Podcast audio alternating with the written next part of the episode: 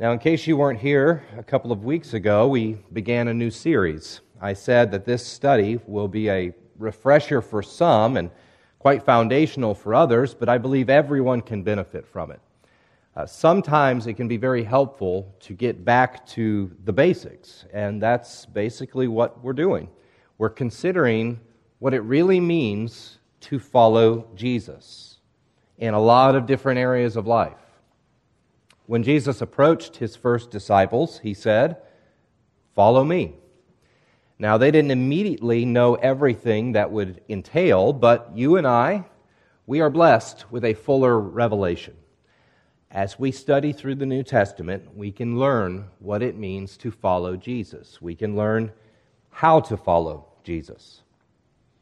Now, last time I tried to emphasize that following Jesus, first of all, requires a life of faith, a life of trusting in the Lord. And that's precisely what the Lord calls us to do to put our trust in him. According to Hebrews 11:1, faith is the assurance of things hoped for, the conviction of things not seen. As I said before, God tells us before he shows us. He teaches us how to follow him and though we may not always understand how his plan is for the best, we trust and we follow him nonetheless. By faith, we understand. By faith, we understand. So as we trust and we follow, we grow into a better understanding.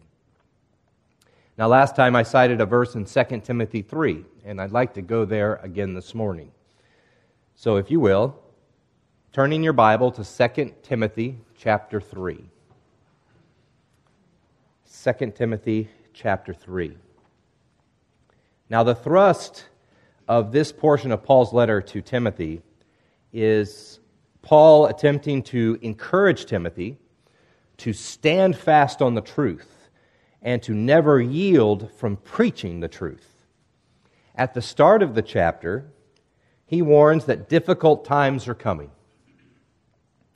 He says, For people will be lovers of self, lovers of money, proud, arrogant, abusive, disobedient to their parents, ungrateful, unholy, heartless, unappeasable, slanderous, without self control, brutal, not loving good, treacherous, reckless, swollen with conceit, lovers of pleasure rather than lovers of God, having the appearance of godliness, but denying its power. Avoid such people.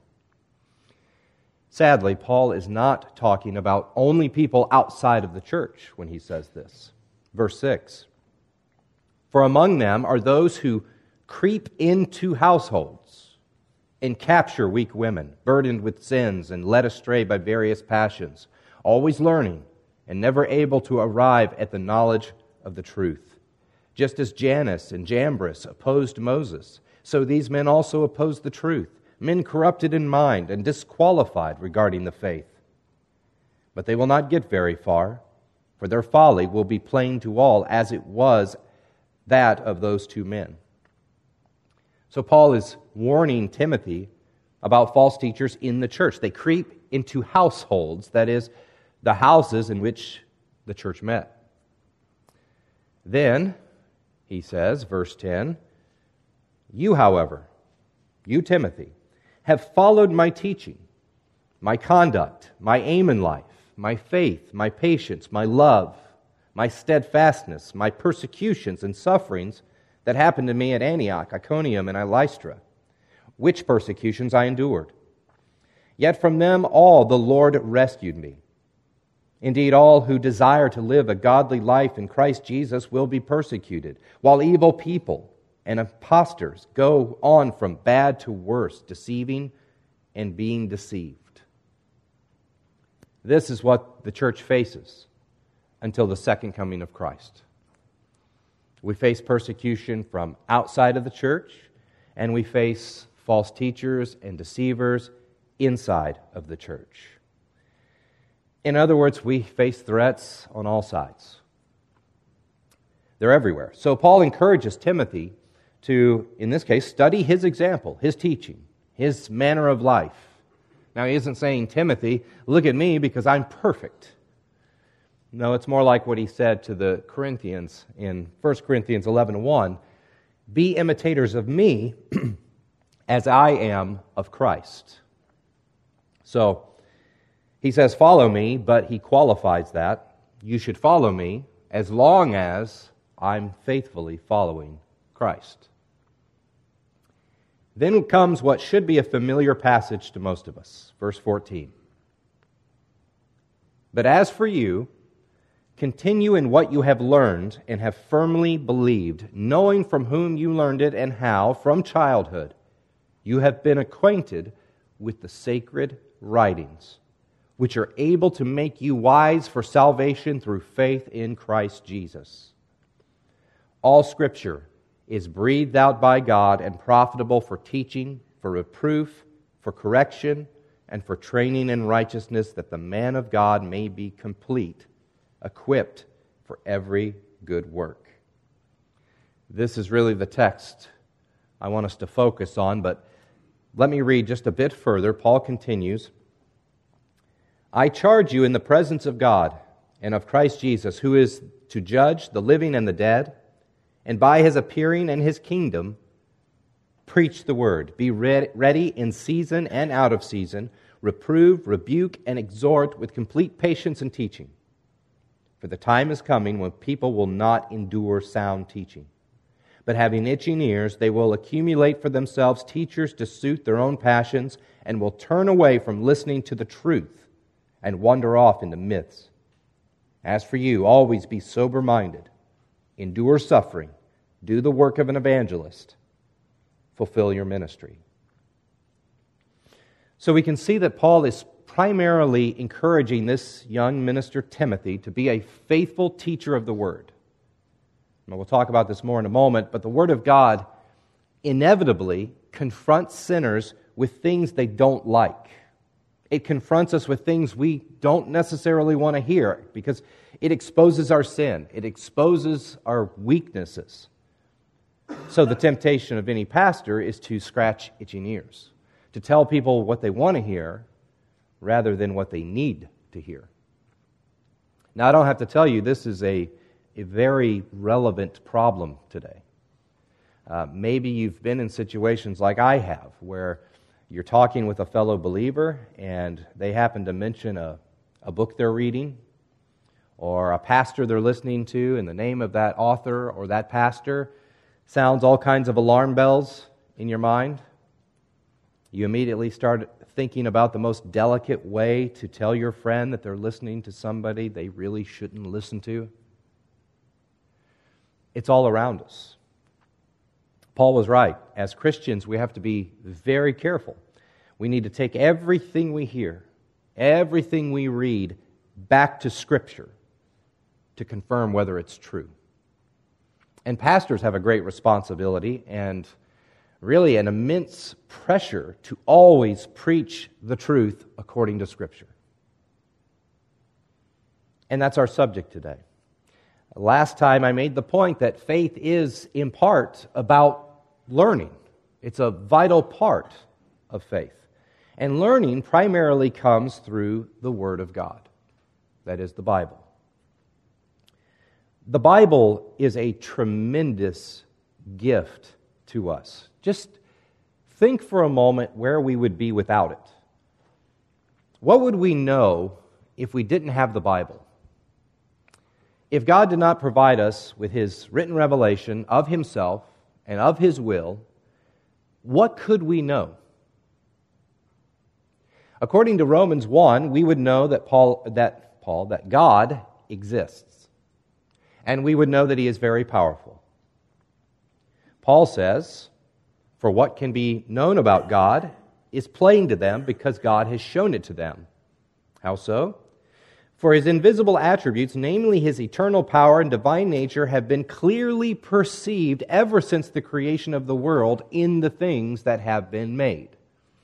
So creation itself shows us that there is a God and that he's very powerful.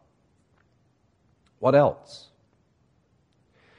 According to Romans 2, we also have a conscience that tells us there is an objective moral standard. Now, if you ask an atheist, and assuming that atheist is willing to be consistent with his own worldview that there is no God, he will tell you that morality cannot be objective. How could it? If there's no God to give us an objective standard, then morality is it's fluid. It's entirely subjective. Communities of people, if not individuals, create their own standards. So in short, there is no such thing as an ultimate right or wrong in the atheist worldview. But here's what Paul says in Romans 2, verses 14 and 15. For when Gentiles who do not have the law, by nature do what the law requires, they are a law to themselves, even though they do not have the law. They show that the work of the law is written on their hearts, while their conscience also bears witness, and their conflicting thoughts ex- uh, accuse or even excuse them. So, what is Paul saying? He's saying that God our Almighty Creator has given us an objective moral standard. We call it His law. And even people who do not have that law in some tangible form, they still show that they have a sense of it. They have a, a conscience. They may be fuzzy about the details. They may ignore. They may disregard much of it. But they have a conscience that tells them there is such a thing as right and wrong. So, even without the Bible, there are some things we can know. We know there is a God. We can know that we've offended him. I would argue that we see this every time we see a, a sinner converted. When we attempt to make disciples in evangelism, I suppose there's a, a place to argue for the existence of God and for the sinfulness of man, but you'll find that most people who are converted don't need convinced. You may need to confront them with this but according to Paul, they already know it. They know there's a God, and they know uh, there's something terribly wrong. That's why the most important part of evangelism is declaring the good news of Jesus Christ, the solution to the problem. Even if they don't admit it, most people, they, they already know there's a God above. They know there's something terribly wrong. So we simply hold out the answer. Jesus Christ. And we need the Bible for that, don't we? That's why the, most of our historic church confessions, they always begin with a section explicitly about the Bible. Uh, without the Bible, our knowledge is severely limited. If we're going to learn about God or ourselves or salvation or Christ or what it means to follow Christ. We need God to speak to us through Scripture. Listen to what the Baptist Confession of Faith says in the opening paragraph. The Holy Scriptures are the only sufficient, certain, and infallible standard of all saving knowledge, faith, and obedience.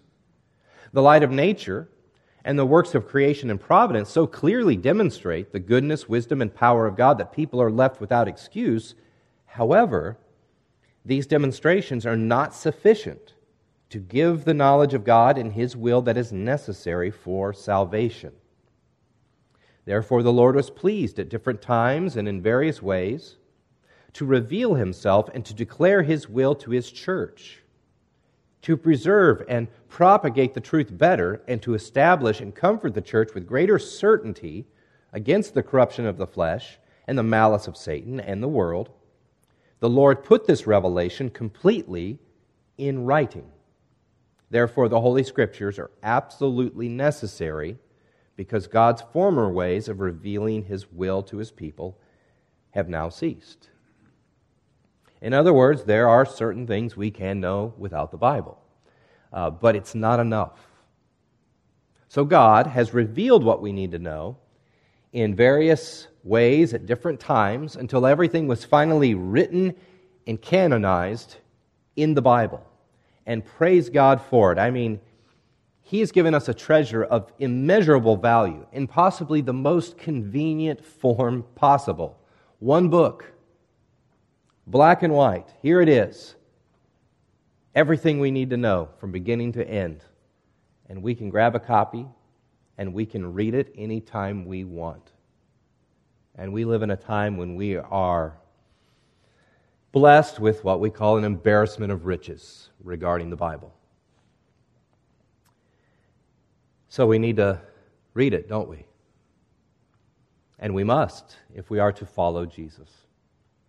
And I say that for two reasons. First of all, we won't know how to follow Jesus apart from what Scripture reveals to us.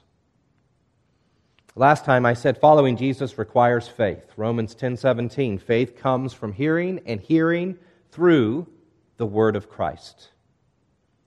Whether we hear it preached or we read it on the page, we can't follow Christ until we know something about him, until we know something about his will for us. So we read it in his word, and it teaches us how to follow Jesus. Second, if we're following Jesus, and this is something we learn from Scripture, we will read and study the Bible because Christ read and studied the Bible. We can't follow Christ faithfully if our Bibles are sitting on the shelf collecting dust. For Jesus, it is written was always the final word of a matter. Always. There can be no arguments if it is written in Scripture. In John 10:35, Jesus said, "Scripture cannot be broken. Cannot be broken. It cannot be upended. It cannot be destroyed. It is the final word on everything." Sinners may ignore what it says, we may deny what it says, but according to Jesus, it is the end all be all. It is the highest authority. And if you remember the story of Mary and Martha in Luke 10, it is absolutely necessary that we learn from him. And we, of course, learn from him again through his word. Now, to that point, Jesus himself shows us that all scripture ultimately teaches us about him. In Luke 24, the resurrected Christ, he's walking with two of his disciples on the road to Emmaus. They don't know it's him. And Luke says, beginning with Moses and the prophets, he interpreted to them in all the scriptures the things concerning himself. So, according to Christ, all of Scripture is about Christ. If we want to follow Jesus, we need the Bible. In his book, Following Jesus, Andrew Randall asks four questions. Number one, what is the Bible? Number two, why do we need it? Number three, how does it work? And number four, what does it do? And I'll attempt to answer these questions one at a time. So, first, what is the Bible? Well, Paul gives us a pretty good definition here in 2 Timothy 3. He says, All scripture is breathed out by God. Many translations say all scripture is inspired by God. But I, I'm partial to the more literal translation. Yes, Scripture is inspired, but we don't want to get the impression that, that God is merely nudging the biblical authors in the right direction. He's not merely stirring them up to write something. You know, authors and writers often talk about being inspired to write. They need to be inspired in order to, to be creative and do their work. But that's a much different thing than what we, have here in Scripture. God breathed out Scripture, He exhaled the words of Scripture. So, put another way, the words of Scripture, though they were penned by human beings, they are, in fact, the words of God Himself. And that is precisely what makes them authoritative. The Bible is not a collection of the best that human wisdom has to offer. This is God speaking to us. Now, having said that, we don't want to remove the human authors altogether either. When God inspired them, He didn't take control of them like, like puppets on a string, you know? And if that's the way we think about the inspiration of Scripture, it kind of takes away from the marvel of it all. In Scripture, we have seemingly impossible consistency from Genesis all the way to Revelation. And this consistency, surprisingly, comes to us through 40 plus authors over thousands of years living in a lot of different places. They have different styles, they're writing in different eras from very different circumstances. There are multiple cultures represented in the Bible. And sometimes those differences are very important to understand to understanding what is written in those books. When God inspired Scripture, He didn't strip the authors of their personalities or their experiences, He used them. In fact, we sometimes see the authors, they're operating as though they're not inspired at all. And what do I mean by that? Well, take Luke, for instance.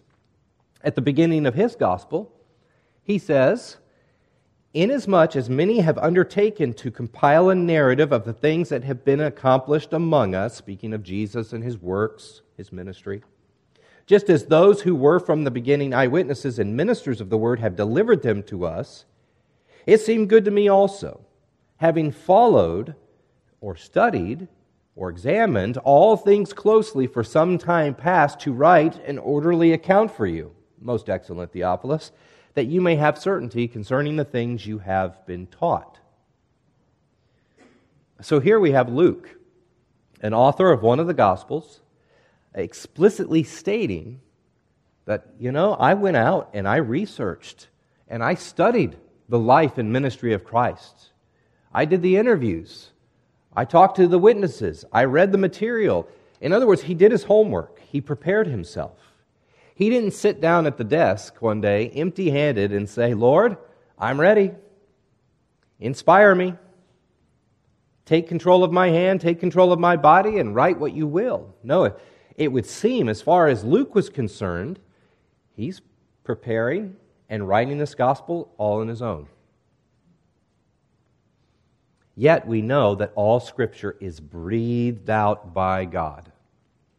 According to 1 Peter 121 or 2 Peter 121 no prophecy was ever produced by the will of man but men spoke from God as they were carried along by the Holy Spirit. They were carried along in this work. God breathed his words into them or better yet it might be uh, more appropriate to say God breathed his words through them. He guided them in such a way that though they were writing their own words, putting in their own effort, the final product was God's Word. And that really is something to marvel at. It seems the, the prophets of the Old Testament marveled at it. Peter says something in 1 Peter 1 that I've always found fascinating. He says, The prophets who prophesied about the grace that was to be yours, searched and inquired carefully, inquiring what person or time the Spirit of Christ in them was indicating when he predicted the sufferings of Christ and the subsequent glories. So here you have the prophets in the Old Testament. The Spirit of Christ is giving them these prophecies about Christ, and they speak them and they, they write them. And then what do they do? They go back and they study their own writings because they don't fully understand what's been written. They wrote them. And I think that demonstrates what the inspiration process was like for many authors of Scripture. Though they set out to, to write something on their own, they can look back and recognize a divine work in it. These are not my words. In short, the Bible is uniquely significant. It's not like any other book. Paul says it's sufficient for the man of God. It's authoritative because it's the very words of God. It is God revealing himself from heaven to earth. Now, I've noticed uh, a subtle yet very disturbing trend among some Christians. I've heard pastors try to discourage people from thinking of the Bible as the foundation of our faith. They like to say the Bible is not our foundation, Jesus Christ is our foundation. And I'll just simply say that's an absurd statement. I get the point they're trying to make. But we cannot separate Christ from the Word of Christ. That's the problem. Think about what Jesus says at the end of his Sermon on the Mount. He says, Everyone who hears these words of mine and does them is like a wise man who built his house on the rock. And the rain fell, and the floods came, and the winds blew and beat on that house, but it did not fall because it had been founded on the rock. And everyone who hears these words of mine and does not do them will be like a foolish man who built his house on the sand. And the rain fell, and the floods came, and the winds blew and beat against that house, and it fell, and great was the fall of it. Is that not Jesus saying that his words are foundational? Later, he tells his disciples that you can't possibly love me without keeping my word, keeping my commandments, obeying me. You can't separate love for Christ from obedience to Christ. You see, the Bible is our foundation because Christ is our foundation. The Bible is our means to knowing about Christ and learning His will for us. So it's absurd, not to mention very dangerous, uh, to try and, and separate Christ from His Word and vice versa. So, what is the Bible? It's the Word of God, and we absolutely need it. We can't follow Christ without it. Here's what Paul says in 1 Thessalonians 2:13. And we also thank God constantly for this that when you received the word of God which you heard from us, you accepted it not as the word of men, but as what it really is, the word of God, which is at work in you believers. Notice that last part. He says the Word of God is at work in you believers. Again, Scripture is unlike any other book. The Word of God is living and active, sharper than any two edged sword, piercing to the division of soul and spirit, of joints and of marrow, and discerning the thoughts and intentions of the heart. With the help of the Spirit, the Bible comes alive in us, it transforms us, which leads to the next question Why do we need the Bible? Now, I won't spend a lot of time on this one since I've essentially answered it already. Again, Paul says all Scripture is breathed out by God and is profitable for teaching, for reproof, for correction, and for training in righteousness, that the man of God may be complete, equipped for every good work. We need the Bible because it makes us complete. Quite literally, Paul says it makes us completely complete. It completely completes us for every good work. Specifically, we're talking about what it means to follow Christ. How do we follow Christ? Well, it is the Bible that equips us for this task. In every area, in every area of life, it's the Bible that either explicitly tells us what to do or provides us with the, the information needed to apply wisdom to any given situation. Now, this may seem like a very obvious point to most of us, but it's not an obvious point to everyone. You see, Paul is implying that we need the Bible because we are not naturally equipped to follow Jesus. In other words, we aren't naturally inclined to follow, and we don't readily know how to follow, so we need Scripture to equip us. But here's the thing there are lots of people who, number one, believe we are mostly good. Yes, we're sinners, but we're mostly good. So they would say that following righteousness, following Jesus, is more natural for us than what the Bible says it is. And number two, there are lots of people who believe, like uh, ignorance in the Pilgrim's Progress, they can simply follow the hearts. Jesus will lead them apart from Scripture. I've had a lot of conversations along the way with people who can talk endlessly about Christ. but they say a lot of things that contradict what the Bible says about Christ. And when I pay attention to what they're saying, I notice how often they will use expressions like, you know, I feel, fill in the blank. They're not really claiming to speak the revealed truth from Scripture. They're essentially asserting that their feelings or their opinions are of higher authority than the Word of Christ. So I think it's worth stating the obvious. We need Scripture to equip us. We aren't naturally inclined to follow Jesus. We don't know how to follow Jesus, which is why Paul tells the Romans be transformed, be changed by the renewal of your mind. Left to ourselves, we go the way of the world. But the Bible, that living and active Word of God, it transforms us and it equips us. So, and this is our third question to answer how does it work? How does the Bible transform us? How does the Bible equip us?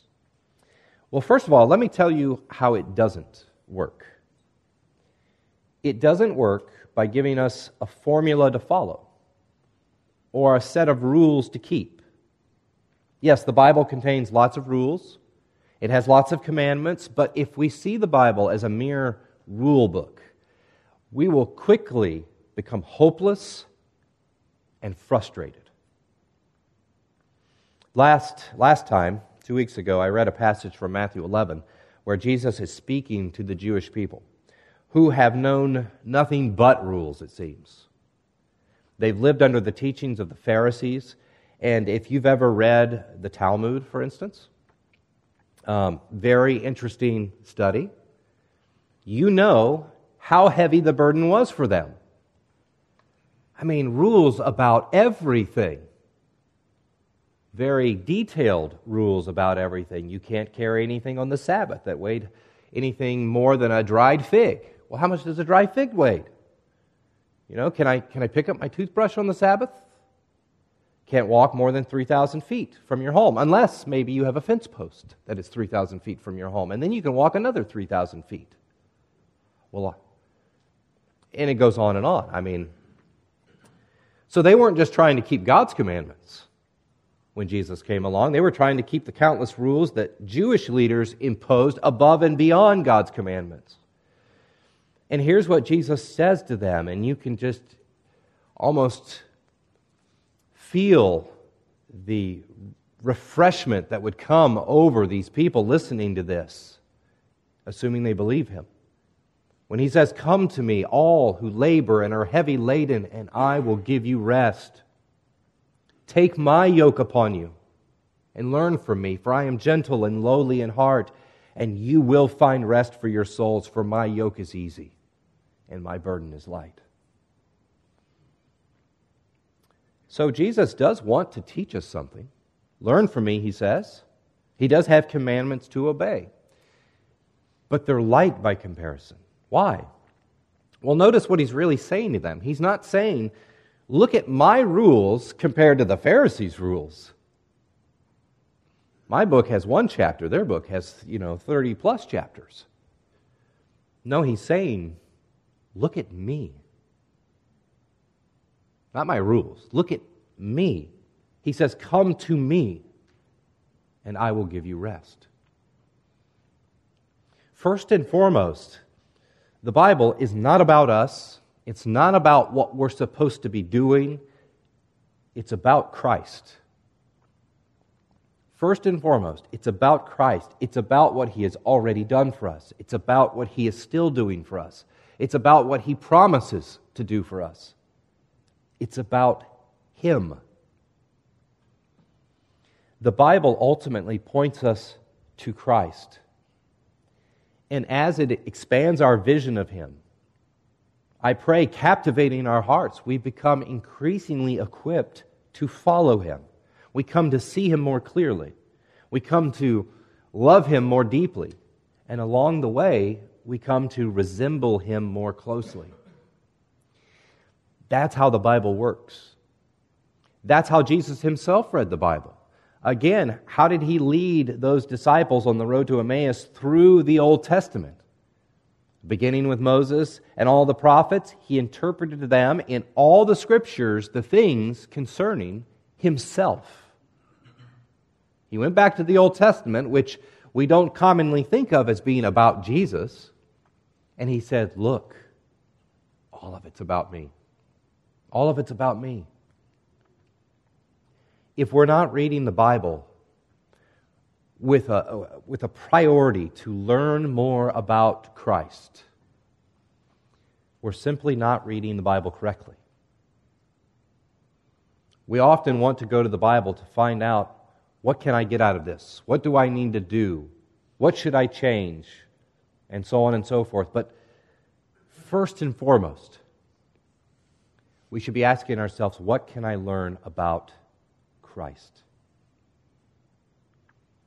Now, assuming we are reading the Bible correctly, here's our fourth and final question What does it do? I'll give you five things. Well, Paul will give you five things. First, the Bible is able to make you wise for salvation through faith in Christ Jesus. That's 2 Timothy 3:15. The Bible, as well as the preaching of the Bible, is God's ordinary means for producing saving faith. Through it, we learn about Christ and we come to believe in Him. But Scripture does more than bring us to faith, it also grows our faith. So, second, the Bible teaches.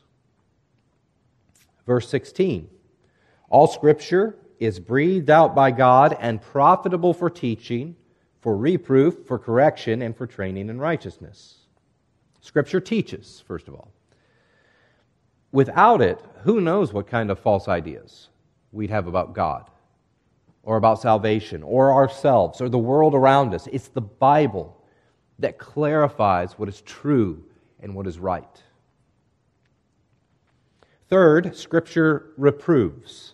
That is, it rebukes, it reprimands, it confronts us with our sin, it exposes our sin. But mercifully, it also leads us to restoration. Fourth, Scripture corrects. I really like uh, J.B. Phillips' paraphrase of this verse. I don't know whether you've ever read J.B. Phillips' paraphrase of the New Testament uh, but it can be helpful. It's not scripture, it's a paraphrase, but it's, it can be helpful. He says, All scripture is inspired by God and is useful for teaching the faith and correcting error, for resetting the direction of a man's life and training him in good living. I like that word reset because I think that's the idea being conveyed here. Think of, uh, think of breaking a bone, and you go to the doctor so he can reset it. He puts that bone back in place to aid in the healing process. That's what Paul's talking about when he says correct. It corrects. Fifth, Scripture trains. It shows us how to live the right way. God willing, it puts us on the right footing and in the right direction, so maybe we don't need resetting later on. In short, the Bible serves to bring us into greater and greater conformity to the image of Christ. We're not called into a new life in Christ merely to remain the same. What was the, uh, the, the, quote I heard from a pastor last week? He said, uh, Come as you are, but don't expect to remain the same. Come as you are, but don't expect to remain the same. We're called to repent. We're called to change. We're called away from pursuing our own lusts and desires to follow Christ, to follow His desires. We learn from Him through His Word, and we strive to become like Him. In The Pursuit of Holiness, Jerry Bridges writes Discipline toward holiness that is, conformity to Christ, begins then with the Scriptures, with a disciplined plan for regular intake of the Scriptures, and a disciplined plan for applying them to our daily lives. And I like the word discipline in this context because um, we need discipline. We live in an age of constant distractions and entertainment. So, frequent reading and studying doesn't always come easy for us. We need to discipline ourselves. In the foreword to one of R.C. Sproul's books, J.I. Packer wrote If I were the devil, one of my first aims would be to stop folk from digging into the Bible.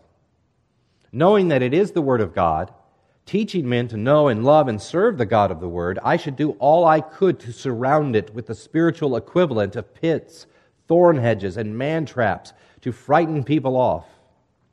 At all costs, I should want to keep them from using their minds in a disciplined way to get the measure of its message. Absolutely. And he's actually been quite effective in modern times. In other words, the most effective thing the devil could ever do is keep us out of the Bible. Why? if you starve people of the Bible, you starve them of the spiritual nourishment they need to grow and, of course, be equipped to follow Jesus faithfully. So, before we can move into any area of life and discuss what it means to follow Jesus in those areas, we must understand that first, it requires faith, and second, we absolutely need the Bible. And I don't just mean own a copy of the Bible. I mean, we must read the Bible. We must learn more about Christ in that Bible. And then, God willing, we are equipped to follow Jesus. Let's pray. Heavenly Father, we thank you again for this time together in your word, and I pray that it will be edifying to everyone here. I pray that as we continue to read and to study your word, that we will see Christ more fully. And I pray that we will come to love him more deeply than ever before. And that our desire to be close to him has that transformative effect in our lives where we become increasingly conformed to his image. We become more like him. I pray, God, that you would give us the grace to study, to learn, and to grow in this way. I pray that you would give us the grace to follow him faithfully we understand that it is all by your grace and that we are going to need the, the, the, help of your Spirit to understand and to grow in these ways. And Lord, I know that you are prepared to help us to that end. It is all for your glory, not our own, I pray. In Christ's name, amen. We're dismissed.